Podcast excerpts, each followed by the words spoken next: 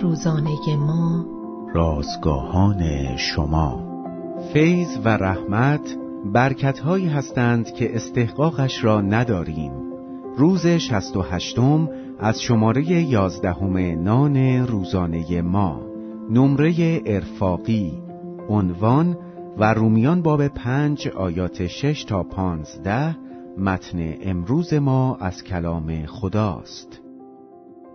وقتی پسرم برگه امتحانش را از مدرسه به خانه آورد چشمانش از هیجان برق می‌زد. روی برگه امتحان ریاضی یک ستاره قرمز و یک نمره صد گذاشته بودند.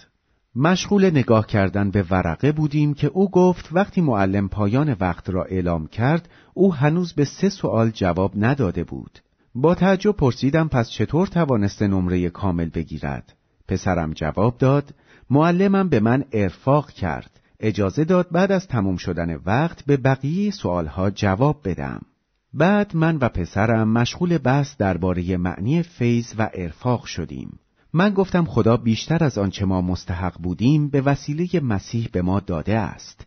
ما به خاطر گناهانمان سزاوار مرگ بودیم.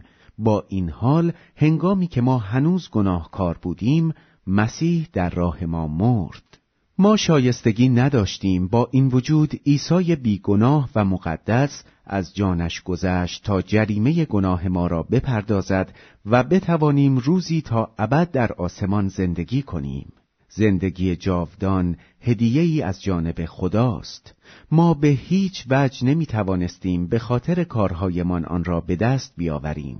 ما به وسیله ایمان به مسیح محض فیض نجات یافته ایم.